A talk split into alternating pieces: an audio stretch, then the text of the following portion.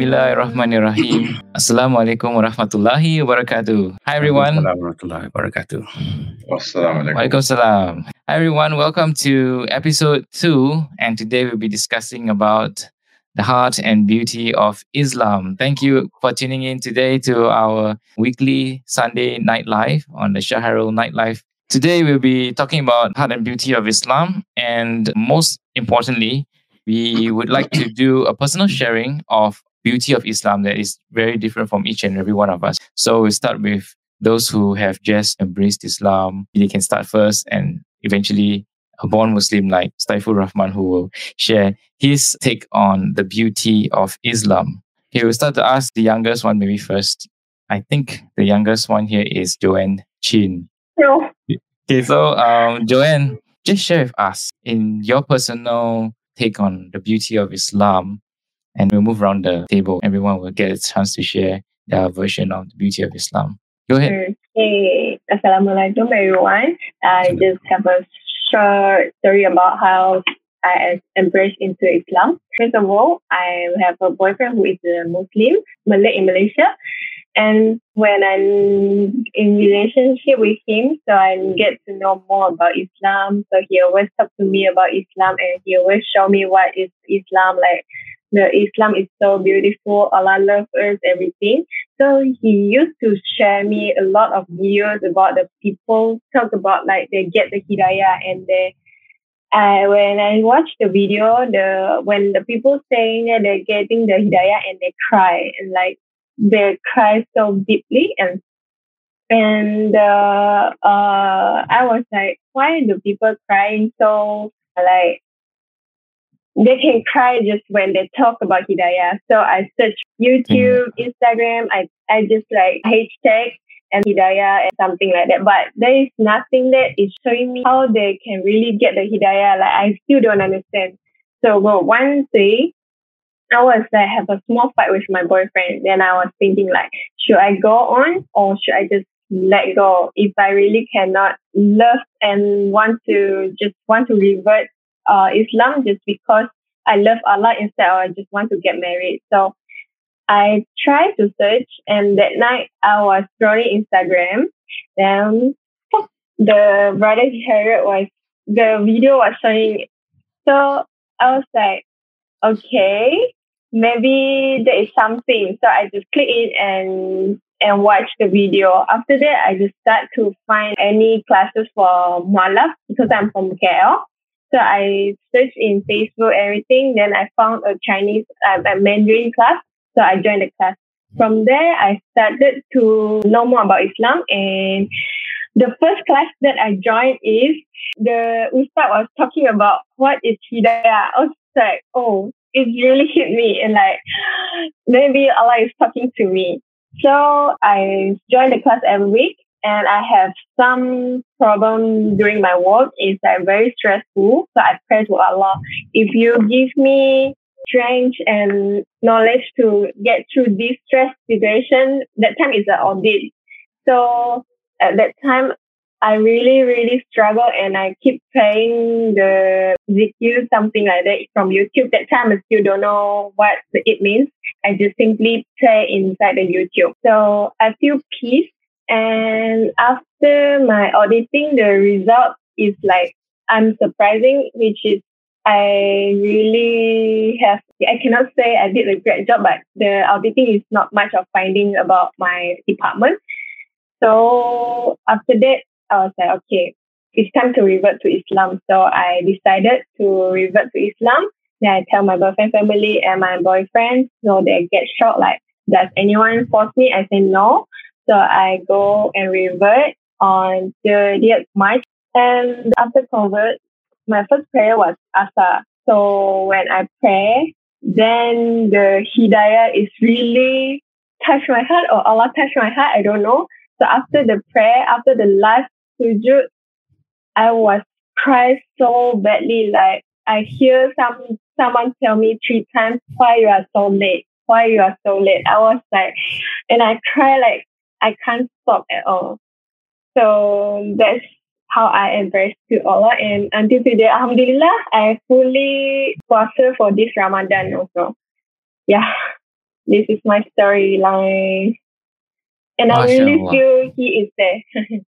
so, mashallah, this is uh, before you revert to Islam, and that's how you felt the beauty of Islam came to you. And after reversion, um, uh, is there any experience of this beauty or anything changed in this beauty? Yeah, it just recently. Mm-hmm. I during Ramadan I keep because my work is so stressed. So I when I when I salat or sujud, I will like just cry because of my work. Then I pray to Allah that I want to change my job that have a higher pay and long. I got free time to learn Islam, and I got uh, I can I can have more time for my family, and I got extra pay. Then I can help people, and Allah answer my prayer. Alhamdulillah, I get a new offer. It's double up my current salary, and it's not that stress. It's like uh, more to the view that I like also. So this is really like all I can say is really alhamdulillah for this. And second thing is I think I started to not really judge people just like that. Like something happened and I would just say, or oh, maybe this one is Allah put in my pathways to testing me or I want to read off. It's like everything I would think about Allah first instead of I just want to like blame why my life is like this, like that. Mm-hmm. MashaAllah. So you ask Allah for help and you can see that He brings uh, all, all sorts of help to, to help you through your prayers, right? That's amazing. Yeah. Okay. Okay, so next we shall invite the next person up to share before they became a Muslim and after the beauty of Islam. Next one should be Iskandar Yep, Iskandar you're up. First of all, assalamu alaikum. And um, let me first start with before before I became a Muslim, I was very confused about Islam itself, but not just about Islam, about life itself too. So one of the reasons I started looking into Islam is because I saw kind of strength with born Muslims that I lacked or that I could not see in Chinese diaspora people. So, for example, many diaspora Chinese here do have a good education, make decent money. But there was a question of why there was so much, how should one say, civilizational lack of self confidence. So low civil, civilizational self esteem, if you get my drift. So there was a lot of self hatred, a lot of self doubt, a lot of white worshipping, if you're familiar with the term. And I looked at the Chinese diaspora and I was like, why is this the case? We make good money, we have good jobs, so why should we be ashamed to be who we are? And then I saw the Muslims, right? I saw the Moroccans, I saw the Turkish communities, I saw the, um, to some extent, the Indonesian communities. And I was quite surprised because back then, stereotypically, these groups don't make as much money as the Chinese. Stereotypically, of course, this is not always true. But it made me wonder why these people had more confidence in their religion, in their civilization, and in their ethnicity, more so than the Chinese, who were materially more wealthy. And the only answer I could really find was Islam. All these groups had one thing in common, which was Islam. And because of this, I started looking into Islam. I thought the beauty of Islam back then was their sense of community, their sense of identity and their sense of pride in their own traditions. However, after I reverted into Islam, I saw that this was only a small part of what makes Islam powerful or beautiful. And I really found that the reason these people were confident in their religion, in their faith, is probably, and I'm not sure, but probably because of the hope that this religion gives us. And after my reversion, I realized that Islam really is a religion of hope. So no matter what you face, whether it's material poverty, whether it's pain, whether it's suffering, whether you're losing a limb, if you have Islam, you have a rock to fall back on. Uh, you have an anchor to to to root yourself in, and this is something that is so indescribably important and beautiful that I think that that is for me what is most beautiful in Islam. But um, that's a short summary. Oh, beautiful. So Islam is hope for you, and uh, how it shows the strength of uh, those who, like you mentioned earlier, the Chinese, they have money and everything, but people who are not in that status and power, they're able to unite and have the strength to keep pushing forward, and that is Islam. Beautiful. Right. Yes. MashaAllah. All right.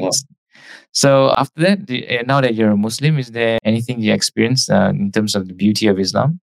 Well, it's a totally different perspective. But when you realize that creation is Allah's creation, and sometimes you just walk out into the nature and you look, especially during springtime, it's beautiful out there, and you just see the birds and the grass and the trees doing their thing. You're like, wow, Alhamdulillah, that I am able to to experience this kind of beauty. But that's from a different perspective. That's um, one of the things that came to my mind. So you notice the wonders and awe of Allah's creation after becoming a Muslim more. You pay attention to all the little things around you that only a creator of this world can have yeah can do all these. We used to take these things for granted because everything was a coincidence anyway. So why why care, you know? But when you realize it's not a coincidence, it's different. It just hits different, you know. MashaAllah. Beautiful. All right. So let's invite the next person up, which I would say is Risu. Hello. I'm Rusi and my name on the tag thing is Rusiology because that's my YouTube account, but like whatever about that. But so about Islam and why I find it so beautiful is the fact that it's literally jam packed with so many stories. When I was a kid growing up, my mom read stories to me. Also, my dad read stories to me. And they were just random fables and lessons and stories of people going to the village or like trading and doing some random stuff in the old and medieval times or something.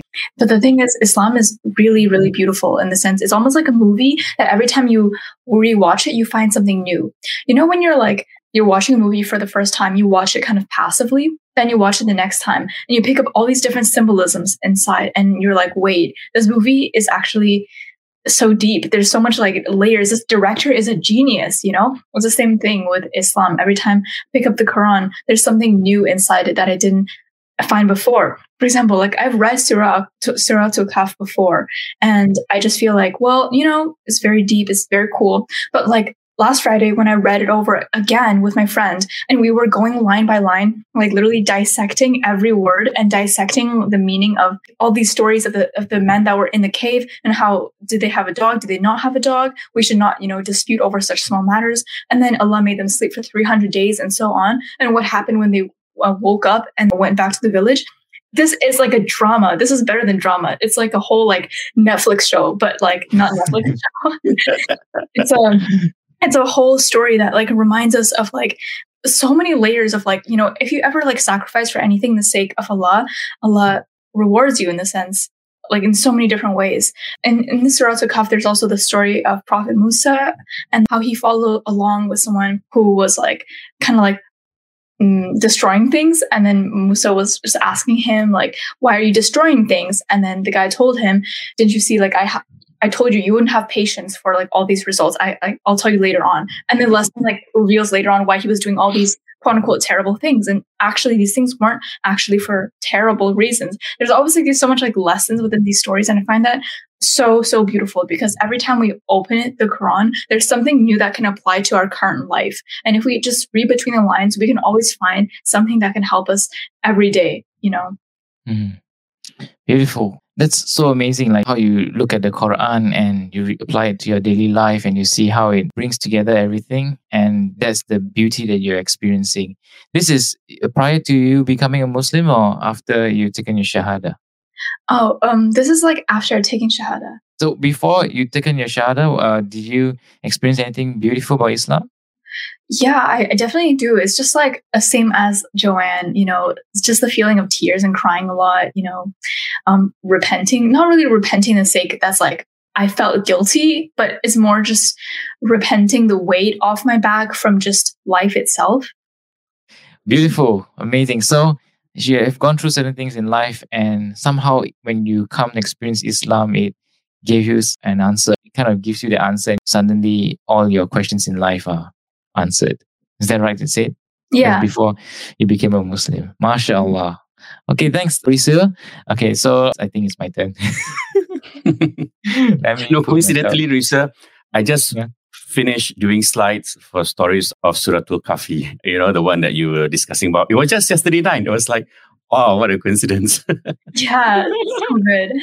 MashaAllah. All right, so my sharing of the beauty of Islam. There are many facets of beauty in Islam, I believe. Besides uh, being a complete way of life that answers our spiritual needs, it also offers guidance and laws for mankind to live and govern earth.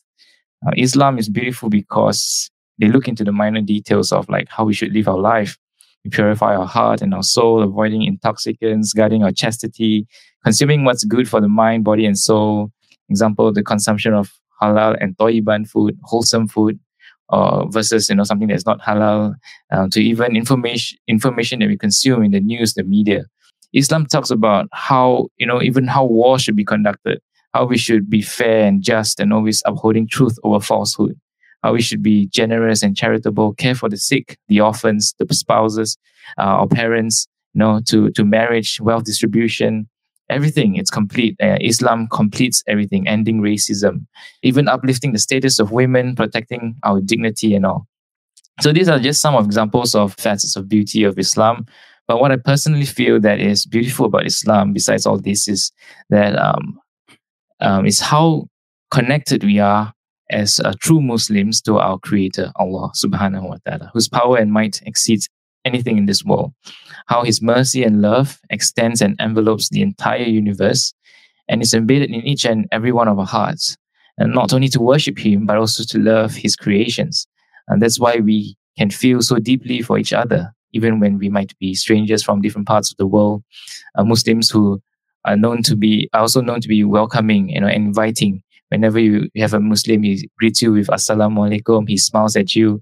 They warm our hearts with a beautiful smile. So when a Muslim brother or sister is oppressed or hurt, you know, someone we are easily moved to tears and our hearts just soften and we want to do all that we can to help people. And this is some of the beauty that I noticed uh, in Islam.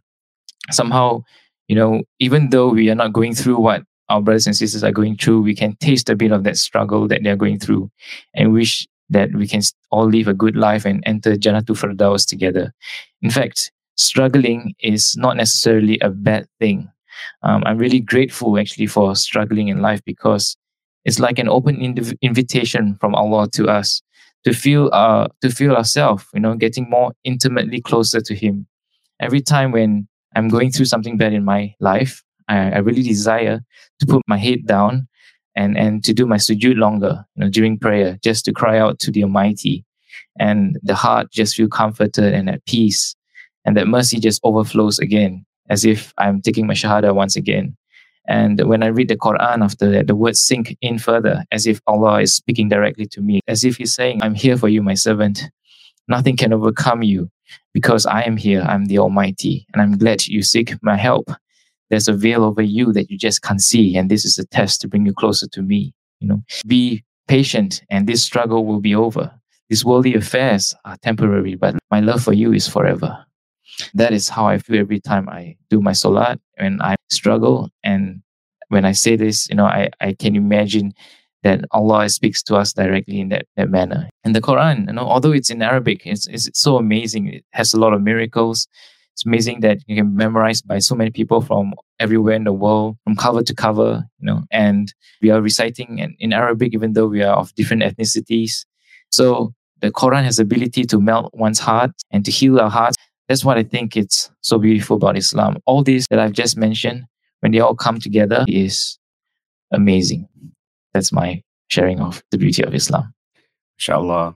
I think it's time for my start to, to, to share a bit more of all our sharing. I think he can have uh, his insight on this. And also, because he's a born Muslim, it's interesting to know now from him the beauty of Islam. Assalamu alaikum, everyone. I'm kind of the odd one here, the one Muslim perspective.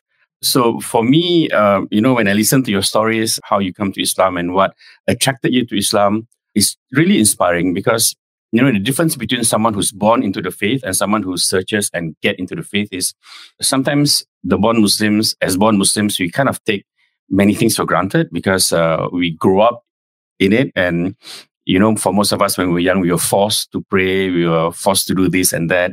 The significance of it has been reduced for us, for most of us. But as a born Muslim, personally, for me, the heart and the beauty, which is a topic of today's discussion, is just like what uh, Iskandar mentioned, is the message of hope. Right? I mean, if you look at it historically, Islam came smack in the middle of Mecca, provided hope to those who were downtrodden. The slaves were the first adherents who responded to the message of the Prophet. They embraced the message because they, they lacked hope. And so Islam came and gave them hope. Then, as you see the development of this faith, as more Sharia came to be revealed, you'll find that this institution of hope within Islam become truly embedded within our, our way of life. Particularly if you don't deny that the fact that we all face challenges in life, one after another, sometimes from others, sometimes even from our own selves, you see the framework in which Allah provides uh, in Islam. So, if I were to quote one of my favorite um, I mean, they're all my favorites, but you know, one that I usually uh, think about uh, quite a lot is in Surah Az-Zumar. And then in chapter 39, verse 53, Allah says, بَعْدَ بِاللَّهِ مِنَ الشَّيْطَانِ الرَّجِيمِ قُلْ يَا عِبَادِيَ الَّذِينَ أَسْرَفُوا عَلَىٰ أَنفُسِهِمْ Say, tell my servants, O my servants who have transgressed, who has committed sins against their own souls. Because when we commit sins, it is not, you know, really against Allah. Allah is independent of our deeds, right? So he says, uh, asrafu ala anfusim, against our own selves. And then the next line is beautiful because he says, La taqnatu min rahmatillah. Do not despair. Do not give up on the mercy of Allah. Oh, I mean, Allah declares it. So don't despair. It is a personal message that Allah is giving uh, to us uh, in the in the in the surah, you know, in the in the Quran. And He says, "Inna Allah yaghfiru zunuba jami'a." For verily, Allah forgives all sins. He does not just stop at "I forgive sins," you know, and that that would be subjected to to grades of sins. But He says, "Inna Allah yaghfiru zunuba jami'a." Jami'a, all of them innahu wa ghafur rahim. And he then re-stressed the fact that he is the most forgiving, ghafur rahim, and the most merciful. Subhanallah. I think it's really uh, uh, one of the verse that gives me hope. Right. And so when he says, do not give up on my mercy, do, you know, because I forgive everything. Um, sometimes we look at it as uh, something that's theoretical. Okay, but he assures us and he says, وَإِذَا سَأَلَكَ عِبَادِي أَنِّي فَإِنِّي قَرِيب. And if they ask you, Ya Muhammad, where am I? I think we covered this last week. Where am I? Indeed, I am near. And I know the other other verses that talks about he's not only near, he's nearer to you than your jugular vein. And he responds to your supplication, your dua, what, whatever that you want from him, he will give you if you ask from him sincerely. Right? He, you know, um, he said he is going to test us, test after test, and this doesn't stop. Huh? So if you think that uh, just because you start to pray and you know your challenges gets alleviated and you won't be tested anymore, you're wrong. Because if you notice, the higher maqam you you reach, the the greater the test. And amongst us, the one that's tested most and tested with uh, much gravity are the prophets the one that's closest to Allah subhanahu wa ta'ala. So don't don't expect that the test will stop, you know, just because you pray, just because you fast. But the thing that, you know, Allah impresses us is that, you know, and therefore this religion which with the message of hope is that uh, he tests you so that you become stronger, so that you get to know what you're made of, so that you know what are your limits. But also so that you will know how to make use of the strength that you've discovered about yourself. So this this conversation is a bit uh, content heavy because I'm going to recite. There's so many verses of the Quran, so I just can't help but to just recite as I as I go along to this topic, uh, because Allah promised all of us that definitely He will give us uh, a test because He says in Surah Al-Baqarah in verse 155, He says, وَلَنَبْلُوَنَّكُمْ Definitely we will بشيء من الخوف test you with خوف uh, fear والجوع hunger ونقص من الأموال the loss of your wealth والأنفس uh, your lives والثمرات and the fruits of your labor you know the efforts that you put in maybe to perform a project and then the last minute maybe the computer wiped out all the all of your work so he said, definitely will test you in all these categories. Number one, out of fear, hunger, loss of wealth, loss of life, and loss of the fruits of your labor. But in the same line, immediately after that, he says, Give good news to those who are patient. Right? So the the test that uh, Allah gives us is really not to um, entertain Him in that sense, you know, especially if you look at it from the outside, but for us to intimately know our weaknesses and our strength to enable us to work them out to achieve our best potential in this life and in the hereafter. And because of that, these tests are different from the tests that we undergo in schools or in life. You know, you remember when you are, you know, at university or when you're in school, uh, you study for a couple of months, and then in the end there will be an assessment or a test, a semester test or a final year exam, right? And and usually, as you and I know, usually, I mean, um, I was teaching in schools, and I was, you know, the attitude for most of us is we we cannot possibly pass everyone. We we're gonna fail someone, you know. So test in life has a view that you know you are some of you are to fail uh, even even for me, I mean, there are some red cards in my report book when I was younger, right? Uh, but the, the test that Allah is giving us is slightly different because this test that He gives us, He tests us, but He gives us an answer. Okay, so what is the answer? So, so for example, he says, "Ya ayyuhalladhina amanu sta'inu bis-sabri was-salah innallaha ma'as-sabirin." So when you're subjected to a test, seek help through patience and seek help through prayer. Allah is with those who are patient.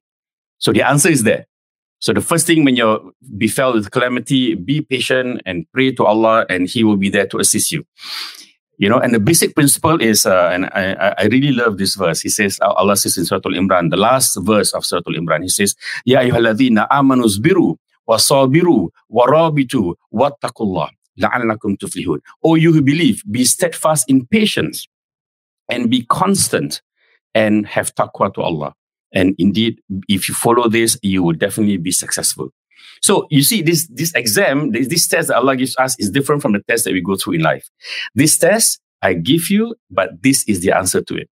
So you are you are you're meant to pass all of these tests, right? Um, even those close to Allah were tested. Uh, in fact, they were tested more, like I mentioned before, because in terms of the dimensions of the test, in terms of the gravity of the test, um, than the way that Allah tests you and me. For example, we, we look at a test. Um, our, our test in life probably what what would be some of the tests that uh, challenges that you face in life? For example, Patience. I've been talking too long. Say again. Patience usually how people Patience. treat you, how you react to right, them. how people treat you. Anyone else?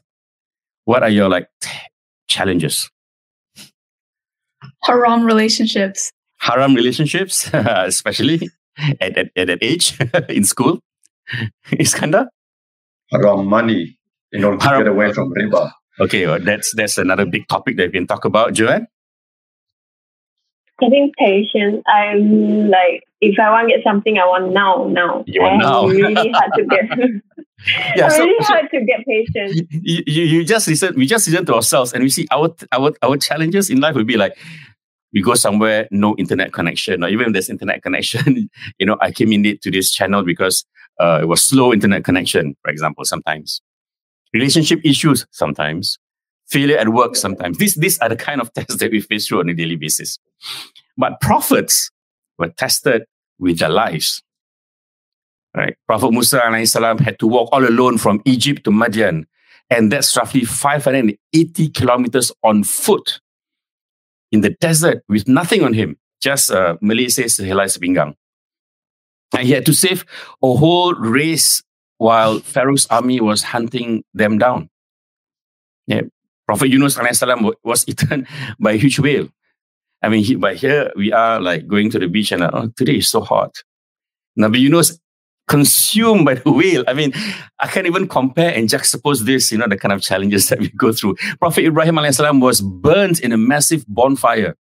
Right? Some hadith says like, you know, was burnt for, for days on end. And it was so hot that uh, they can't even go near the, the fire. That's why he has to be released on a catapult to be put inside that bonfire.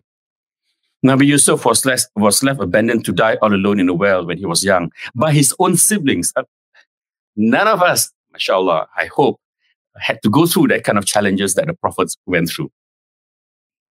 right? So sometimes when I, I, I, you know, I think about some things that make me angry or make me impatient or make me, you know, like, oh God, sigh. I quickly recap what happened to those who are more beloved to Allah than me the prophets, for example. And then it gives me perspective, you know, and it makes me less angry, makes me less patient. Granted, I will tell you, most of you are like uh, probably half my age. This idea of being able to control and have patience takes time. it takes life experience. It takes, uh, you know, maturity, you know, and so on and so forth. So, but it doesn't mean that you stop progressing. You must continue to progress. But there's something. That's why I say this message of hope is a beautiful thing in Islam because in Sahih Muslim, um, the Prophet said, Wonderful are the believers' affairs, for there is good in everything, and this is only for the mu'min. So when something good happens to him, he is grateful, and that is good for him. And when something bad happens to him, he perseveres patiently, and that is good for him. So either way, when something good happens, if you're grateful, mashallah, is good for you. But if something terrible happens to you and you know you feel pain or you cry, and then you you you you're patient and you you remain on the path, that is also good for you because it's also something that Allah rewards.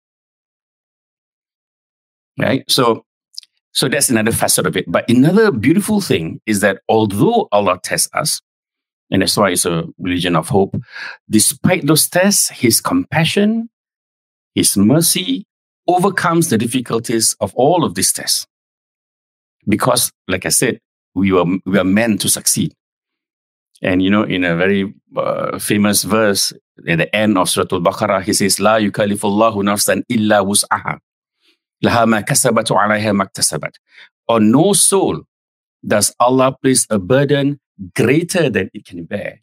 It gets every good that it earns and it suffers every bit that, that it earns. So, meaning you are only tested to the extent that you are able to, uh, to carry that in order for you to pass the test. So then I, I ask myself, if that is the case, if that in theory is the case, why do we always fail our tests from Allah in, in whatever, you know, maybe anger or, you know, or impatience? You know, and, and then it, it dawned on me that while all the facilities that Allah provides us in order to pass His test is available, we did not take it. Right? We did not take it. Or we didn't realize that it was there. Okay, because let me tell you that uh, how Allah comforts us. He says in a in another uh, famous uh, verse in Surah Surah Ash-Sharh, chapter ninety four, verse five and six. Fa inna ma'al usri yusra, inna ma'al usri yusra. What does it mean? Fa inna ma'al usri yusra, inna ma'al usri yusra. Familiar?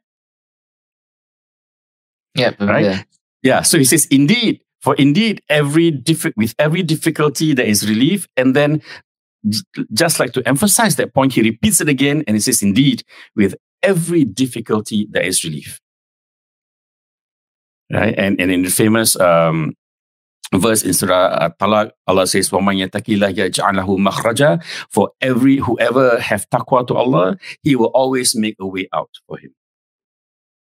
So sometimes, like when I'm experiencing some issues in life that I, I, I don't know how to resolve, you know, you just uh, perform salat hajat or, or tahajjud and then you prostrate and then you just, I just keep on reading this verse. Ya Allah, uh, you know, uh, find a way out for me, you know, because in the, in the verse that follows this, in verse three, Surah Talaq, he says, he will provide for you from ways that you can't even imagine how this help will come. But if it's for Allah, it's easy. Right. So that faith that Allah would, uh, you know, take you out of it is really uh, amazing. So keep on going. never give up because the essence and the message of Islam, I think, is one of the most important thing is hope. In uh, Hadith Qudsi, Allah says, O son of Adam, so long as you call upon me and hope in me, I shall forgive you for what you have done and I shall not mind. You know, like sometimes you ask someone for something and they say, Can you give me something? And say, Yeah, okay. But you know, they, behind all of that, they say, Okay, remember next time when I need something, please respond to me back. But Allah says, I shall forgive you for whatever that you come to me for, and I shall not mind. And then he continues to say, O son of Adam, were your sins to reach the clouds? That means from here to the clouds. I mean, it's massive in the sky. And were you then to ask forgiveness from me, I shall forgive you. MashaAllah. O son of Adam, were you to come to me with an earth full of sins, and were you to then come to face me without committing shirk, I shall grant you an earth full of pardon and forgiveness in Sunan Tirmizi. This is, you know, falling back to uh, the question that Iskandar asked last week about how much Allah loves us. I mean, this is this is it. Uh, I mean, if you let's say you let's say in in, in a boxing match because me and Iskandar, uh, Iskandar you know are martial artists, so we punch each other and you know I punch you and you're bleeding. And you just stop and you you you you will get pissed and you say okay okay let's stop this. And then you know and the next time when we meet i mean we're gonna be a bit more stressful in our relationship because you know you you're pissed with me right?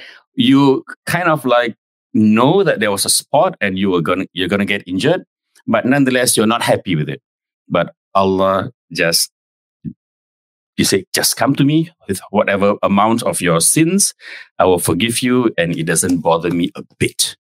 And I'll just like give it a new chapter, a new book.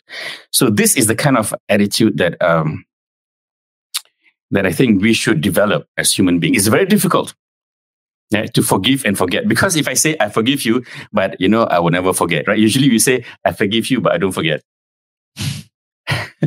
right? uh, you've done this to me. I will never forget. Whenever something happens, I will just make sure that I'm on guard.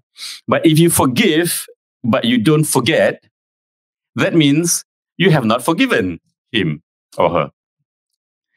Right? The true value of forgiveness is when you give and you forget it. Right? And that, that's a very tall order. I understand. You know, it's difficult for me too, but this is something that we aspire to be. Because if this is a religion of hope, then as the adherents of the faith as Muslims, then we must also be symbols of hope. Giver of peace, the religion of peace, who therefore gives hope, not only to ourselves, but to every humankind, irrespective of faith. And so, this message of hope in Islam is not only about returning to Allah and not giving up, as I've been talking for the last 10 minutes. It is also about the Islamic way of life that the concept of ihsan, you know, we have Arkanul Iman, the belief system, Arkanul uh, Islam, uh, Rukun Islam, which is the actions, the rituals. And then we have the third part, which is Ihsan. And Ihsan demands from us the perfection of Ihsan that we excel in everything that we do. So if you're a student, your duty as a Muslim student, you must get, uh, you know, the 4 GPA or 5 GPA, depending on where, on where you live. I have right? that, oh. so Rusi, you're like, oh no. but Wait, that is the strife. Mm-hmm. Right? That is our Islamic imperative that we must succeed in all that we do to top the class. But unfortunately, I mean, you go through life, you hear some people will tell you that, you know, never mind, just live a moderate life, okay, la, just middle, middle, no need to be so good, no need to be so bad. No, that's wrong. That's not right we can't have over a billion Muslims in this world just being moderate members of the of, of, of the earth. Cannot be what? I mean, that doesn't make sense where Allah created human beings if that's the case. Right?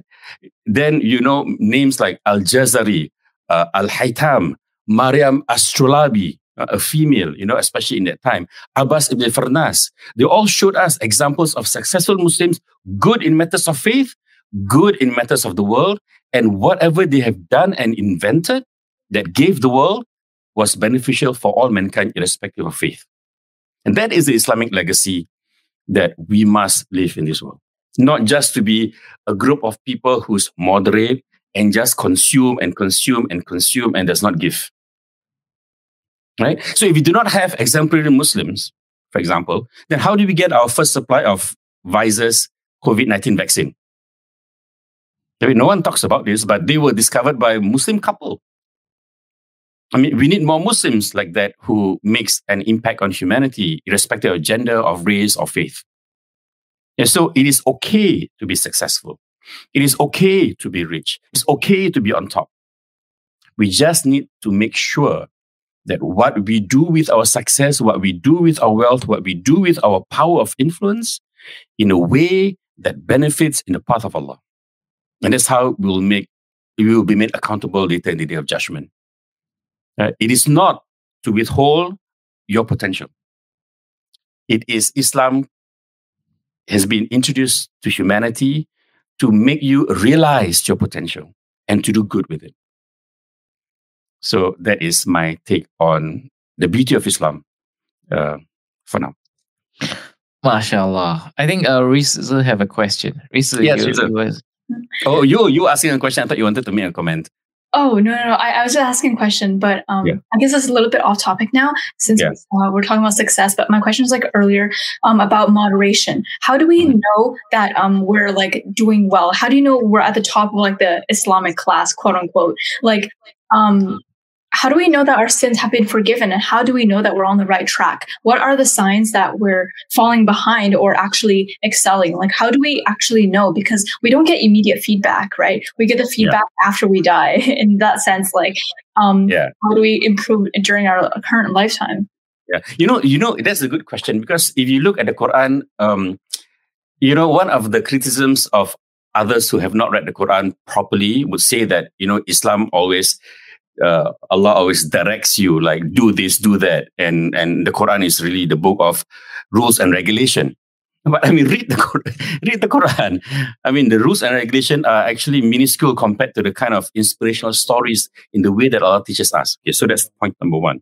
Point number two: one of these ways in which Allah uh, teaches us in the way that we live our life is to have this concept of muhasabah which is self reflection uh, on a regular basis, not uh, once a lifetime. All right. Uh, Muslims like to do that. For example, if you notice in the Malay culture, especially like for Joanne in Malaysia and Singapore, you know, uh, we will know that every Hari Raya in a, or Eid uh, in the morning before we do anything. After we came back from our prayers, we will we will sit on the chair and we will seek forgiveness from our parents, the the younger to the elders, you know, uh, and that becomes sort of like a, a routine. That is good, but you know, it is not something that we do once a year. in Islam, there's something that we're going to talk about repentance soon. I mean, following up your question, it is something that we do whenever, as much as possible, as repeatedly as as required, you commit something that offends some other people. You commit a sin. Okay. So this concept of muhasabah or self-reflection must be done on a regular basis, if not on a daily basis. How well have you done today? So if you go for a class, you must come in with the attitude that I'm going to be the top student. I'm going to strive. I'm going to put in so much effort. I'm not going to waste my time so much on, on, on maybe Facebook or playing games on, on the computer.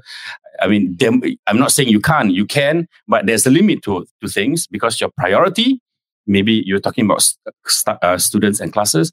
As a student, your priority is to excel, to learn as much as you can. Your parents paid money for that. Your parents uh, excuse you from performing many of life's duties so that you can concentrate on just studying and excelling in. And th- so that is your foremost duty. So if you feel that you lag behind, you need to put in more effort. You need to learn more strategically, then you have to do that. Right. And in life, how do you measure that? You know what I used to do is, uh, and I recommend this would be every night before you sleep. I used to lie down. You know, you you take a few minutes before you can actually sleep anyway.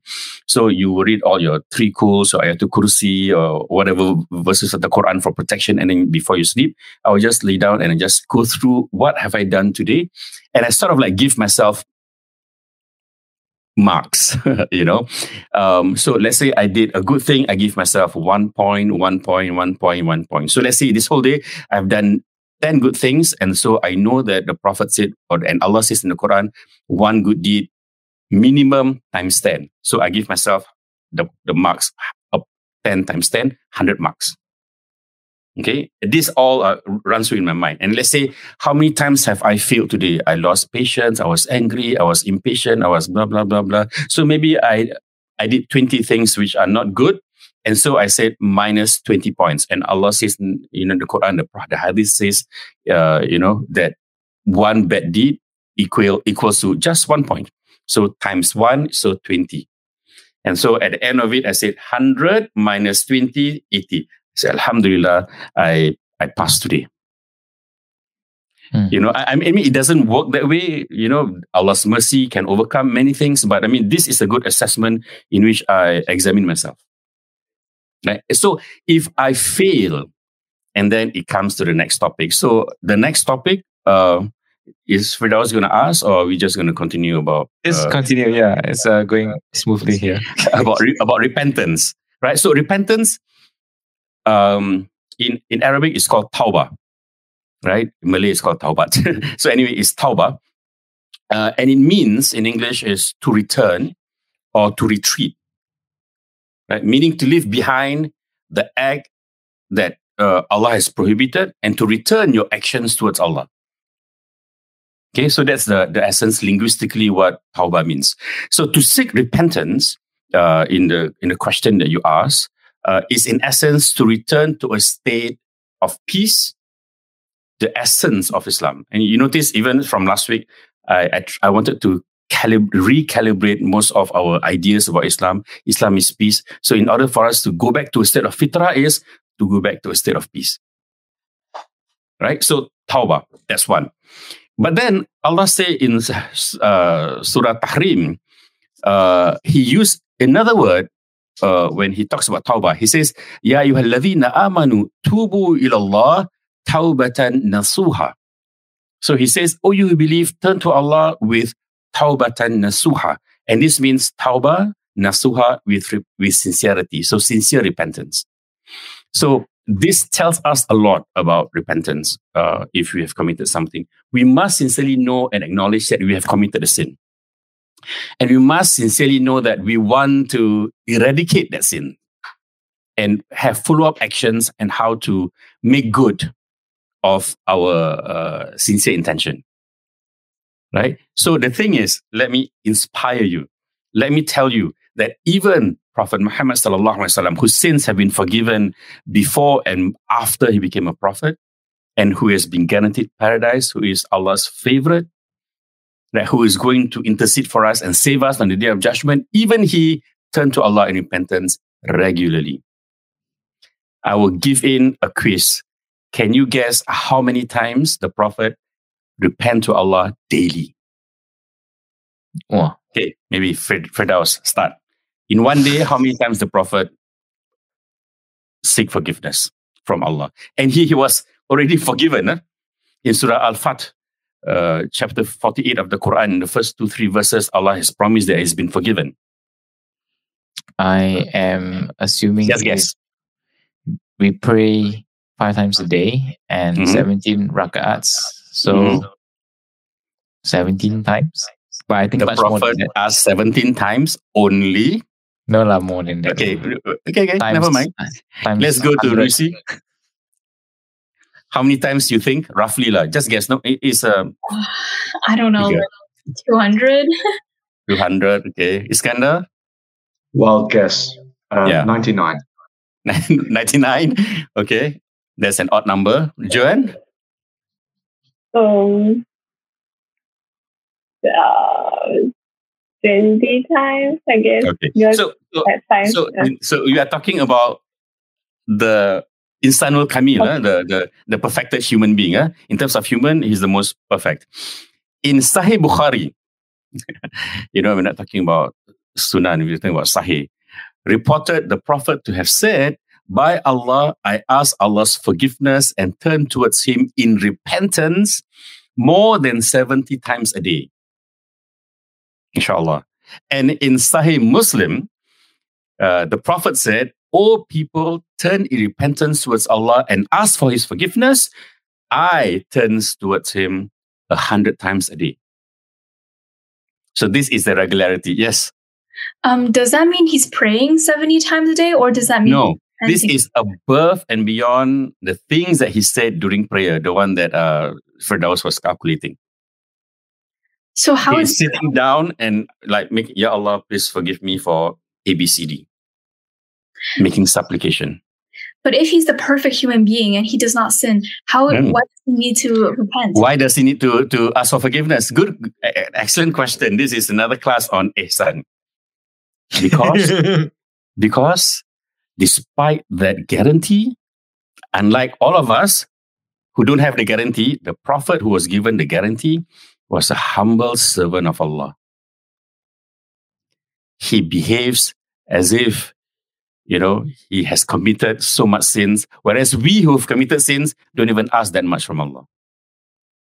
You see the level of humility, the level of gratitude he has for whatever Allah has given him. He asks hundred times a day, and and you you pointed out correctly. He is forgiven anyway, but no, I am going to do that because this also gives an idea for his ummah, the Muslims, to take a cue from him that if he asks for hundred, we you know we need more than hundred. right or? I mean, you just think about today, like, what have I done today? Oh my God, you know, like, you know, more than 100, more than 100, Hmm. right? So when we talk about repentance, we cannot exclu- ex- escape the fact that one of Allah's uh, 99 attributes is Al-Ghafur, right? Al-Ghafur means to cover and to protect. Okay, so when we say, example, Rabbighfirli, Ya Allah, please forgive me, which is usually uh, translated to that, right? What we're actually asking, really, in its strictest form, is Ya Allah, please cover my sins and protect me from those sins. That's what we're asking Allah. Okay, so there are many verses in the Quran and Hadith uh, that discuss that we discussed earlier last week, even when Allah tells us that He forgives everything. And the only thing He does not forgive is what does He does not forgive? Shirik. Shirik, which is associating something to Allah. And that's why last week when you asked me what is the barest minimum to be a Muslim, believe in Allah, there's only one. Right? To so to exemplify this story, uh, this this this uh this this concept of forgiveness, I decide to tell you two stories. I have two stories to tell you. Want to hear? Yeah, yeah, yeah, definitely. Okay, the first story comes from Sahih Bukhari. So it was narrated that in the days of Nabi Musa alayhi salam, uh, he was wandering with the Bani Israel in the desert. There was an intense drought. No, no, no rain, no shelter, nothing. Just very, very hot, like nowadays. The weather, I mean, okay, not, not not like nowadays, but really hot. And they were traveling in the desert. So together they raised their hands and asked, you know, Allah for rain. And when you do that, the story usually is when you ask for rain, you get rain. All right. But this, there's something that Allah wanted to teach them. So when they finished their prayers, the clouds disappeared and the drought intensified. So it becomes hotter. No rain came. Mm. So Allah revealed to Nabi Musa alayhi salam that there was amongst that group of Bani Israel a sinner who had disobeyed Allah for 40 years. Eh, for 40 years. And Allah says, let him separate himself from the group. You know, only then shall I shower you with rain. So what Prophet Musa did was like he talked to he he held a conversation. He said, "Look, there is a person amongst us who has been committing sins for forty years and have not repented, and because of him, you're suffering from this, and therefore, please come out and confess, so that we all will be rescued from this calamity." So in in that group, there's that one man who Allah was referring to. He he waited and waited. Maybe it's not me. Maybe it's someone else. You know that kind of thing when you're in a group. Remember, uh, he look, looking left and right, getting nervous, moving forward and up. You know, no one no one came forward, and so sweat starts to, to I mean, perspiration starts to fall off on his face because then he suddenly realized that oh no, uh, the Prophet Musa was referring to me because I know that I've been sinful for 40 years. I have not uh, tawbah to Allah, make tawbah. And he knew that if he stayed amongst them, they will all die of thirst because Allah would not release the rain. But if he step forward and confess, he'll be humiliated and sort of condemned for the rest of his life. So it's like, uh, you know, I do this, I'm gone. I do this, and I'm gone. So he doesn't know what to do. So what do you do when you're caught in that situation? What would you do if you're that man? Just pray that Allah forgives you. Precisely. That's what he did. So he was, you know, if he were to confess, there's, an, uh, there's a problem. But if he would, if he didn't confess, there's a problem. So he was totally stuck. And so, and just like all of us, we only go back to Allah when we are totally stuck. He raised his hands with a sincerity that he had never known before, with a humility that he had never tasted. And as tears were pouring down his face, he said, Ya Allah, have mercy on me. Ya Allah, hide my sins. Ya Allah, forgive me. Simple dua, but a dua of sincerity with humility, with desperation. Ya Allah, have mercy on me, hide my sins, and forgive me. For all the 40 years he didn't do, he did it in this one minute, and then Allah accepted that dua. Right? As so when Nabi Musa and, and the Bani Israel waited for this person to come forward, suddenly clouds appear and rain came down profusely. And so Nabi Musa was confused. He said, Ya Allah, uh, you bless us with rain, but the guy hasn't confessed yet. So, uh, so what happened? And then Allah responded by saying, It is due to his repentance that I bless you all, the Bani Israel, with this rain. Inshallah. Mm. And so what would Firdaus, what would you ask next? Let's say you're having a conversation with Allah. When Allah says, because of him, you know, I bless you with rain. What's the next question? Or is that, or anyone? What's the next question? I mean, a question to Allah or question to the person? Question to Allah. You, you, you see the sequence of events, and then, mm-hmm, and then yeah. you know, there's rain without the guy coming forward. So, what's your next question?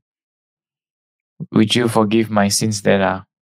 No, Nabi oh. Musa said, okay, okay, then tell me, show me who that person is. Oh. Kepo like all of us lah. You're all very uh, nosy. Right? We always want to know people's problems and people's mistakes. Right? Ya Allah, show me. Who's that?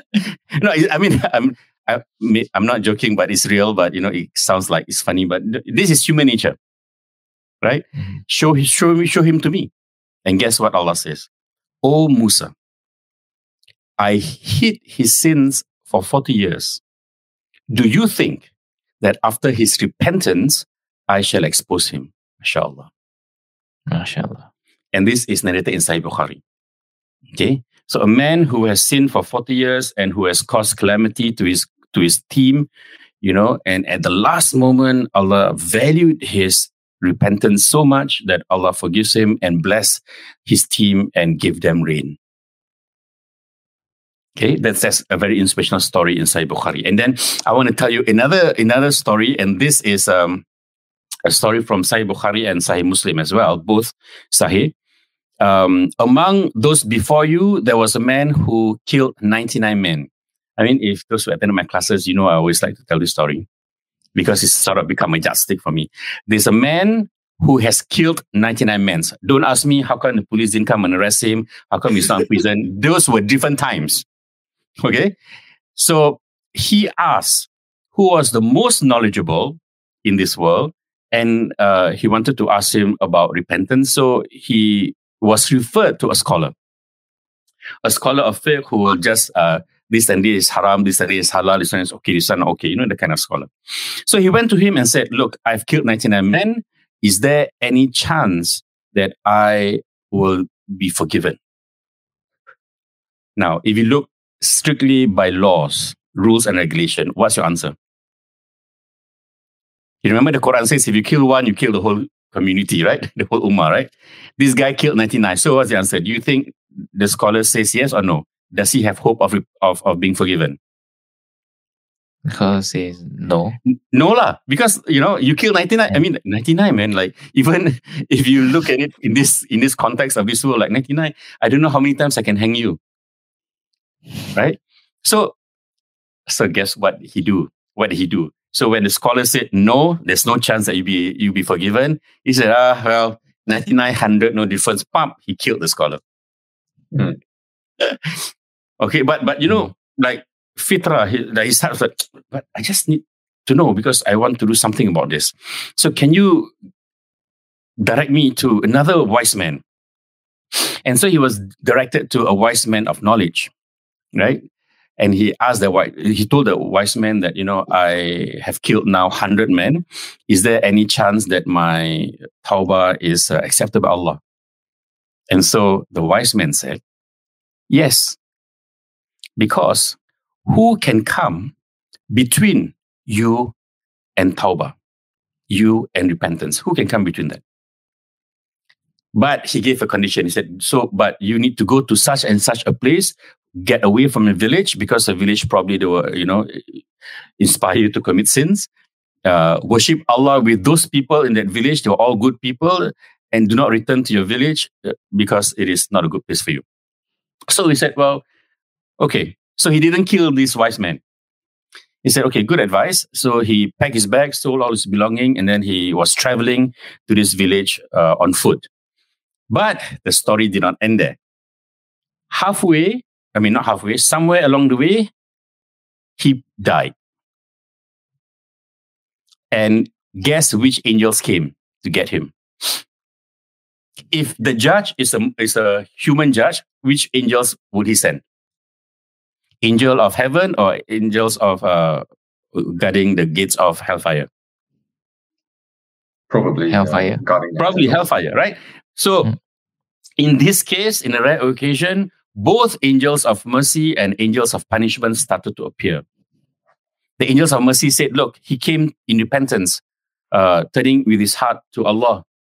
The angels of hellfire said, But he has not done a single good deed. In fact, he has killed 100 men. And so Allah sent a third angel who come to arbitrate between these two. He said, Measure the distance between the two villages. If he is near the village that he came from, the village of evil in a sense, he go to hellfire. If he is nearer to the village of goodness, then he goes to paradise. Hmm. Okay. Now we are we are nearing the end of the story. Now the mercy and of Allah sets in. So now I want you to guess.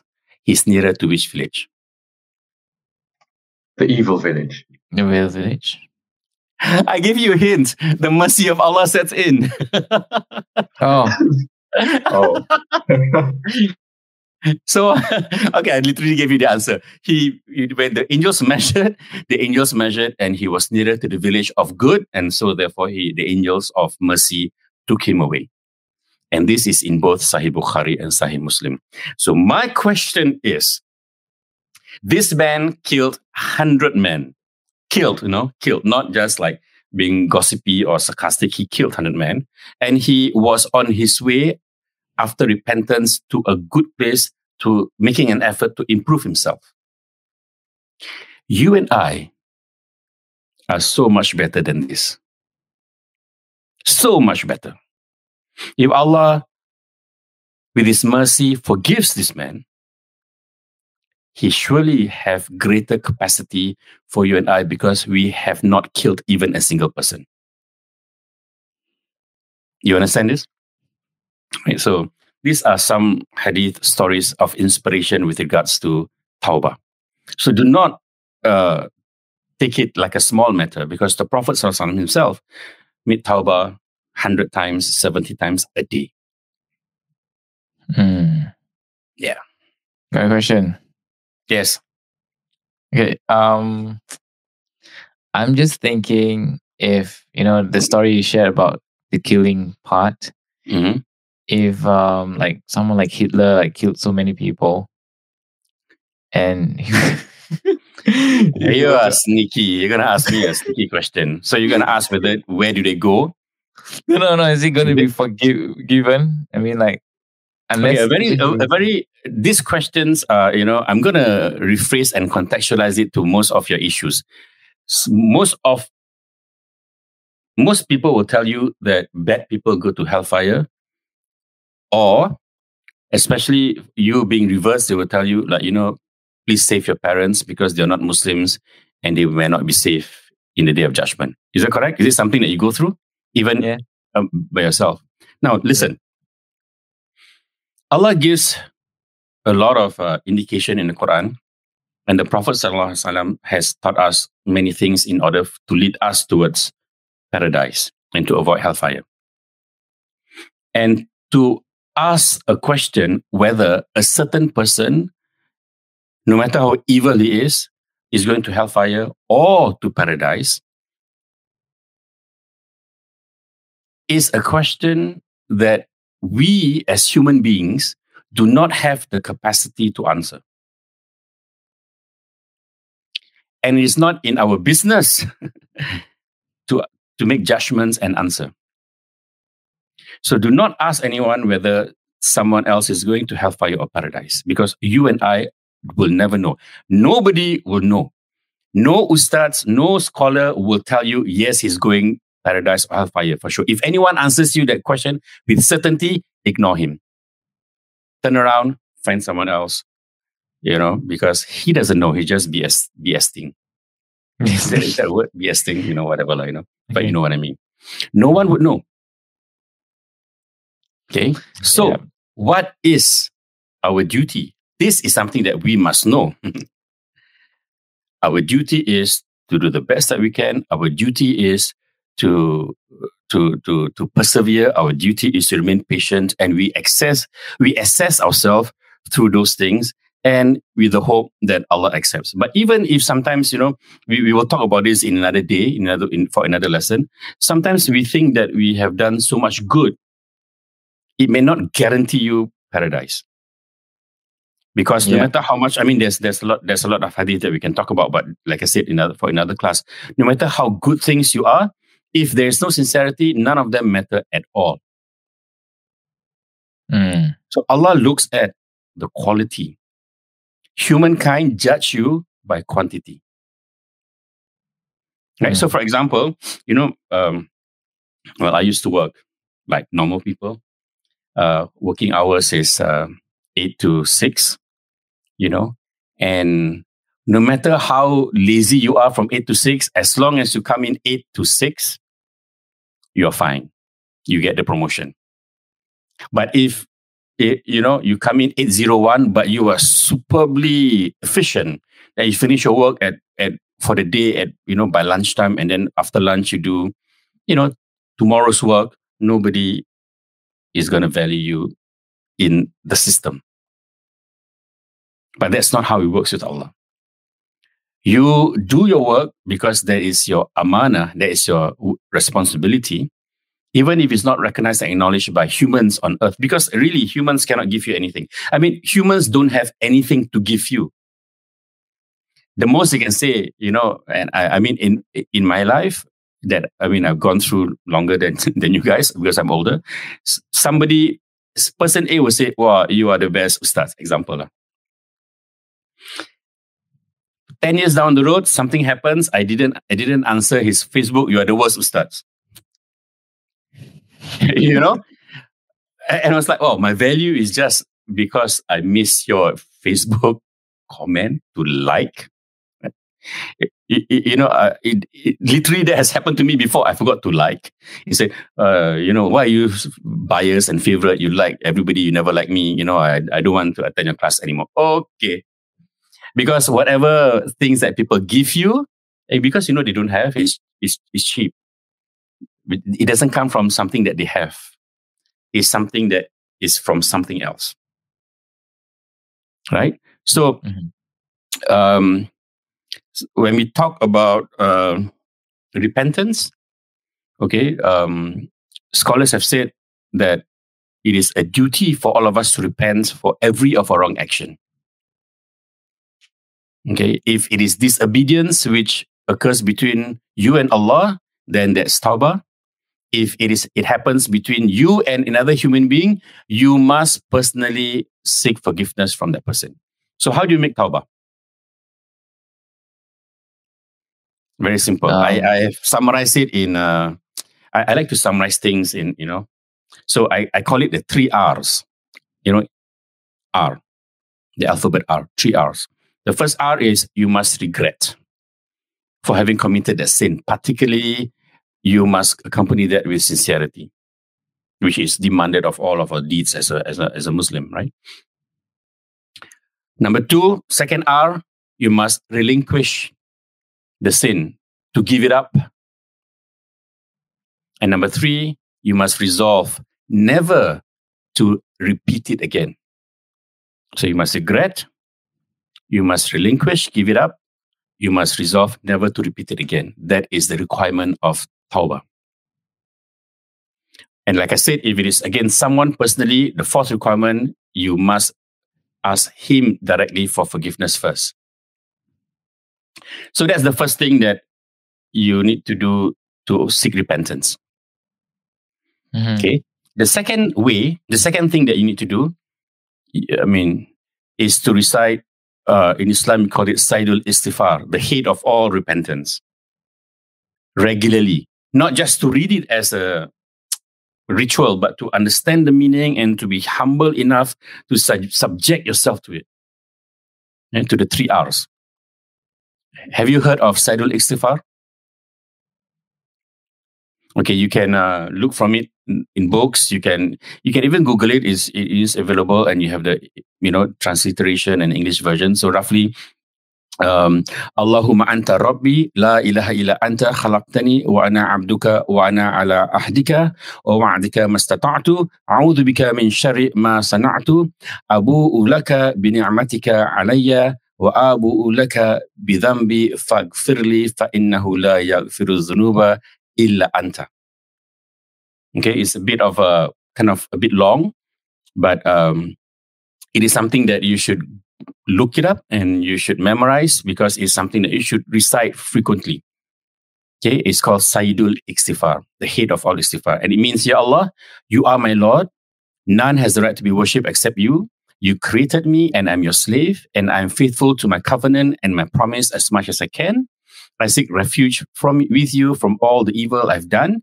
I acknowledge before you all the blessings you have bestowed upon me, and I confess to you all my sins. So I entreat you to forgive my sins, for nobody can forgive sins except you.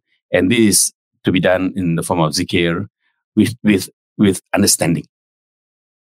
Okay, so sometimes I, I, I'm very cautious of telling Muslims uh, read this how many times, how many times. Muslims like to, to tell you, okay, this one uh, you, you, read uh, Fatiha seven times. This one you read this one how many times, how many times, right? I mean, if you have something, you go to someone and they'll probably say this, right? But that is not important for me. What is important is to understand what you say. So, for example, uh, and to appreciate what you say. You know, usually after prayer, we will do some zikr. We will say Subhanallah, Alhamdulillah, Allahu Akbar, right? and you are told to do that like 33 times each. And then some, then you go to the mosque and it's, you know, after the prayer, they'll say, Alhamdulillah, Alhamdulillah, Allah Akbar, Allah Akbar, Astaghfirullah, Astaghfirullah. Like you don't know what you're saying. You don't know, you know, you just like try to, to rush. like, what in the world are you saying? Do you even understand what you're saying? But if you manage to understand exactly what you say, Alhamdulillah, Alhamdulillah, Alhamdulillah, the gravity of praising Allah Subhanallah, of praising Allah, Subhanallah, Subhanallah, Allahu Akbar, of you know, uh, of of of extolling Allah in His greatness. That no, even if it's not thirty three, is valued better than to just Subhanallah, Subhanallah, Subhanallah. Subhanallah. You're not even say, saying Subhanallah because you're rushing through. You don't even say it correctly. You understand what I mean? So it is not a matter of how many times you read things. It's a matter of, especially the Sayyidul Istighfar, uh, Istighfar that we talked about just now, is reading it, understanding it, internalizing it, make sure the three R's that you regret, you, relin- you relinquish, and you resolve not to repeat it again. And with the humility that you, you, you present to yourself, inshallah, Allah will forgive you. So that's, that's, that's number two. Number three, if you can, get up and perform Salat Sunnah Tawbah, preferably in the last third of the night. Because that last third of the night is where Allah comes down to the lowest of the heavens and He will ask, like, I mean, He is Allah, God.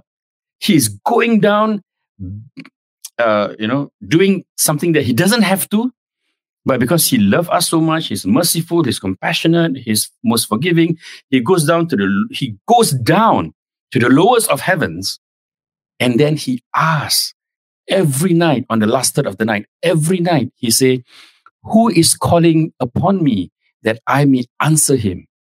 So call on Allah in this time. And then he asks again, Who is asking from me that I may give him whatever you want in this world? Ask him in this time. And the third question he asks, who is seeking my forgiveness that I may forgive him?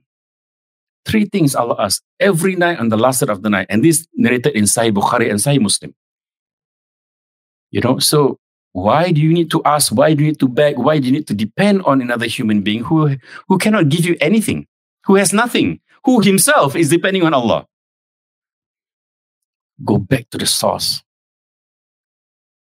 Because the Almighty bothers to even come down every night in that period to want to, like literally begging to give you something. But what are we doing? Snoring. Don't even wake up for subuh sometimes. You know, so this is our nature. And that's why the Prophet said, repent, repent, repent regularly. Okay, but if the situation is reversed, and someone okay so this is another, this is another important factor as a flip side to seeking tawbah is if someone commits something wrong to you and you have been inflicted with some form of pain okay? We must be more than ready and willing to always forgive others. Even if they did ask for it. Even if they didn't ask for it. So a good practice that i always enjoined is to always forgive anyone who has trespassed your rights every night before you go to sleep without the need for them to ask you for forgiveness. Because remember, the, the that's why I keep on saying basics are important because this they, they are the one that determines and define you. You must remember that asking for forgiveness or forgiving others, these acts are for you to achieve your peace with Allah, with your Lord, and peace with yourself. It is never, never about you and another person because only you are responsible for your peace with Allah and with yourself. Right? So refocus your attention. Ignore what makes you stray from that hereafter. Come back. Always come back to Allah. Come back to your own fitrah of purity, of rida, of peace, because that is why you are a Muslim. Okay, first, always seek forgiveness from Allah. Be conscious of your own actions and never be shy to seek help from Allah, to seek for His forgiveness. Number two, always forgive others, even if they didn't ask for your forgiveness. And remember, all of this journey is a journey back home to Allah. It is about your peace because your peace matters. Your peace gets you an invitation card to paradise. If you did not acquire that peace through Islam in this life, you have squandered the opportunities here on this earth. And I will tell you the invitation through that peace. Allah says in Surah Al Fajr. And this is the last four verses in which Allah says, Ya ayyatuhan nafsul mutmainnah. And this is the requirement. He says, O you soul whose heart is in a state of tranquility, whose heart in a state of rest, or whose heart is at peace. So he's addressing people who have achieved this level of peace. And he says, Irji'i ila rabbiki radiyatan. Return to your Lord, well pleased and pleasing to him. فادخلي في عبادي and enter among my righteous servants. وادخلي جنتي and enter my paradise, inshallah. MashaAllah. Hmm. I, yes. It's speechless here, but um, I just want to say, you know, after you shared all this, um, so much going on in my head right now. One is I'm thinking, mm. you know, like how some people when um somebody commit murder on their children or something, and mm. the, there was this like story where the father actually go to court and forgive the killer. Yeah.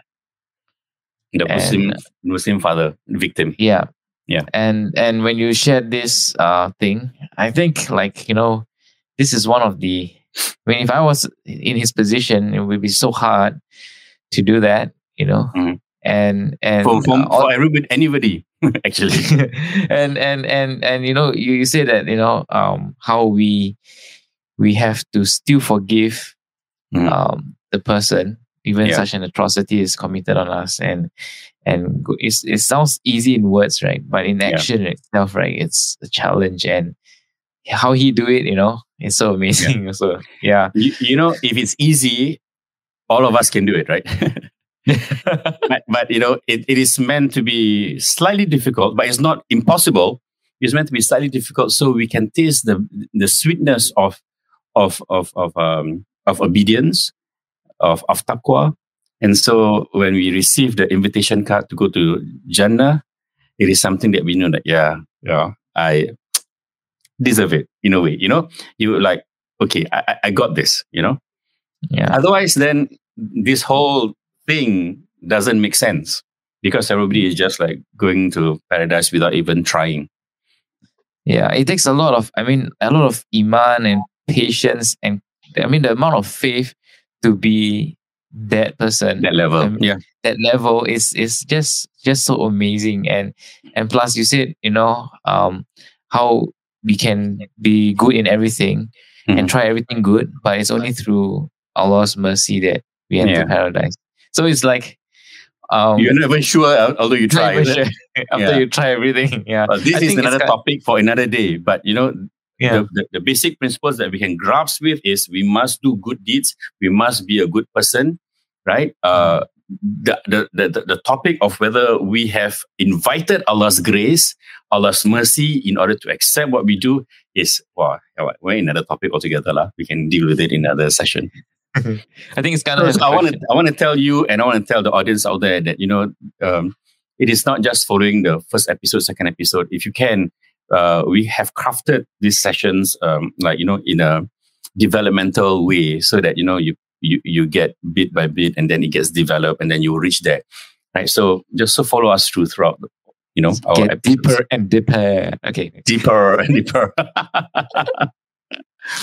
yeah yeah Iskandar yes i actually yes. had a, a, f- a few conceptual questions the first one is is it is it possible to forgive someone but not show it in action. For example, if someone kills my son, but I still press charges in court in order to get him locked up in prison, but in my heart, I forgive him. Is that possible? Well, you see, if someone murders your son and you, as a good Muslim, forgives him, you don't have to press charges because the authorities would press charges on your deceased son themselves because right. a crime has been committed, inflicted upon a member of the community that they're protecting. So, well, even though you don't press charges, they would they will still go ahead and do it. Yeah. Um, okay. Um, so the important thing is for you to control yourself.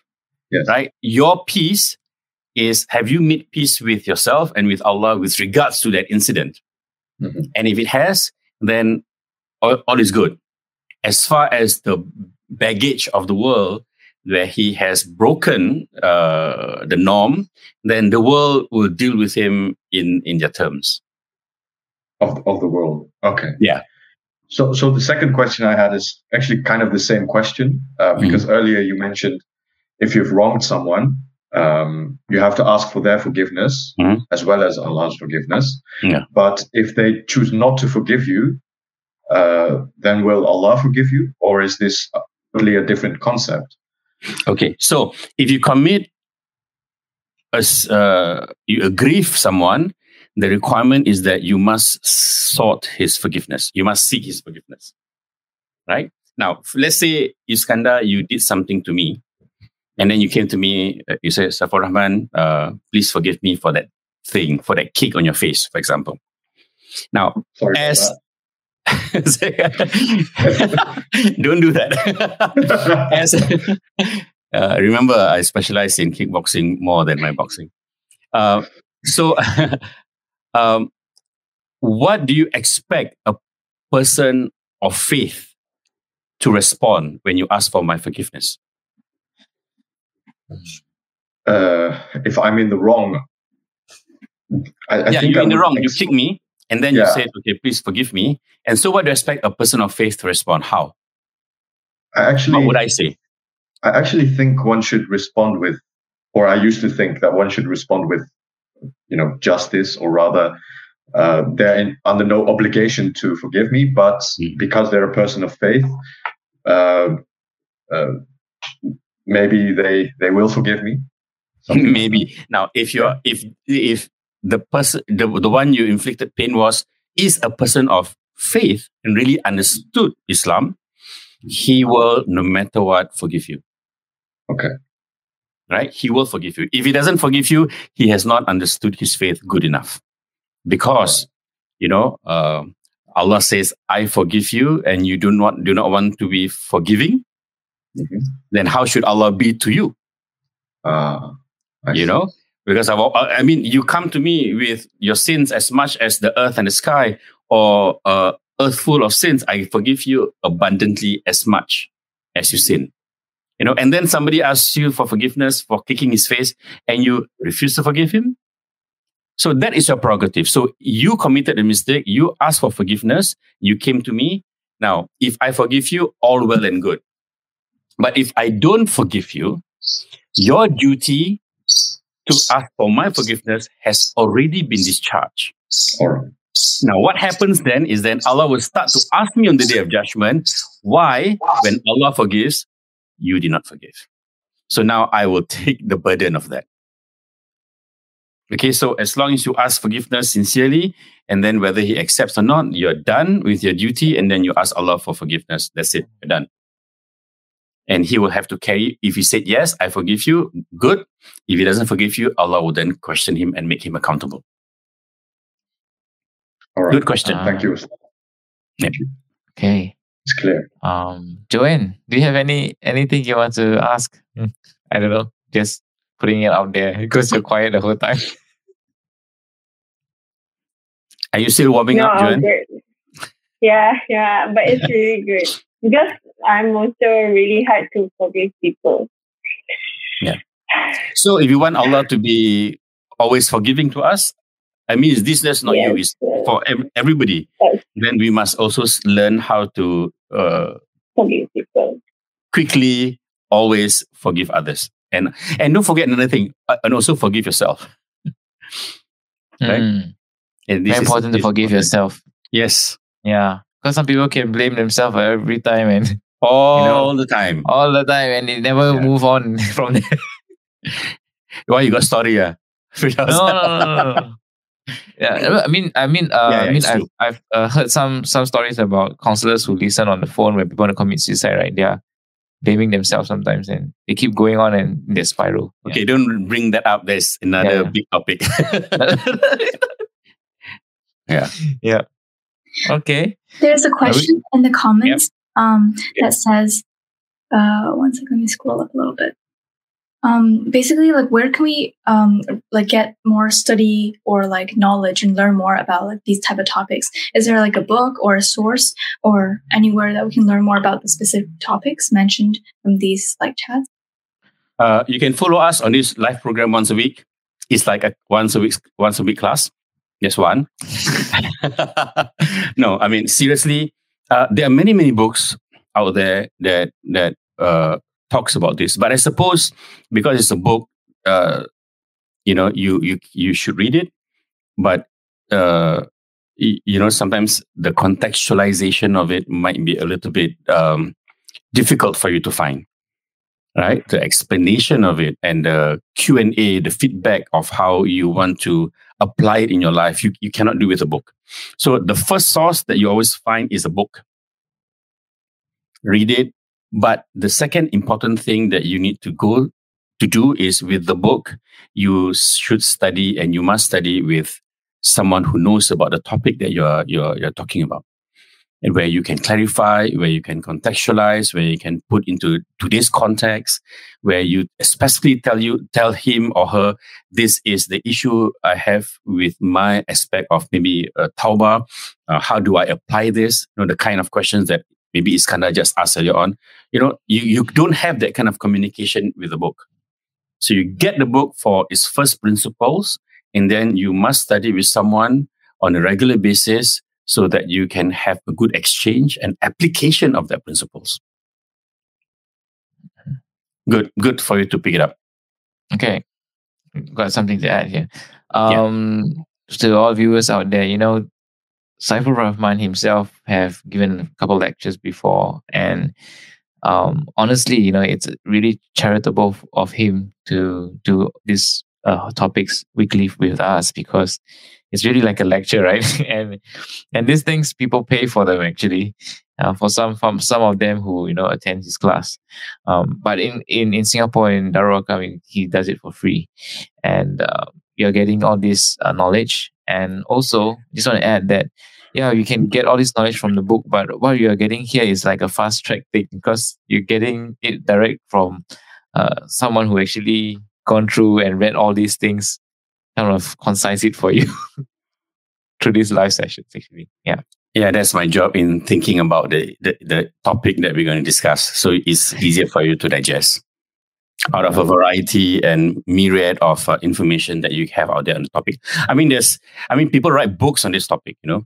So there's a lot of information. What i'm just giving you is just a skeletal brief of uh, what i think will be useful. At least you can go back home tonight and then you can just like uh, understand a little bit. And then you go back to the books and you read it. You can put things in its place. So it's easier for you to understand. Inshallah, hopefully. MashaAllah. Thank you so much. Um, any more questions from uh, the panelists? We have actually crossed the hour and a half mark now. Oh, wow. yeah. That's very long today yeah, mashallah, the conversation just got really interesting. And so, yeah, here we are. Alhamdulillah. Alhamdulillah, yes. All right. Um, well, ladies and gentlemen, I think um, since we've covered everything in the points of this topic, I hope you have benefited uh, immensely from today's sharing.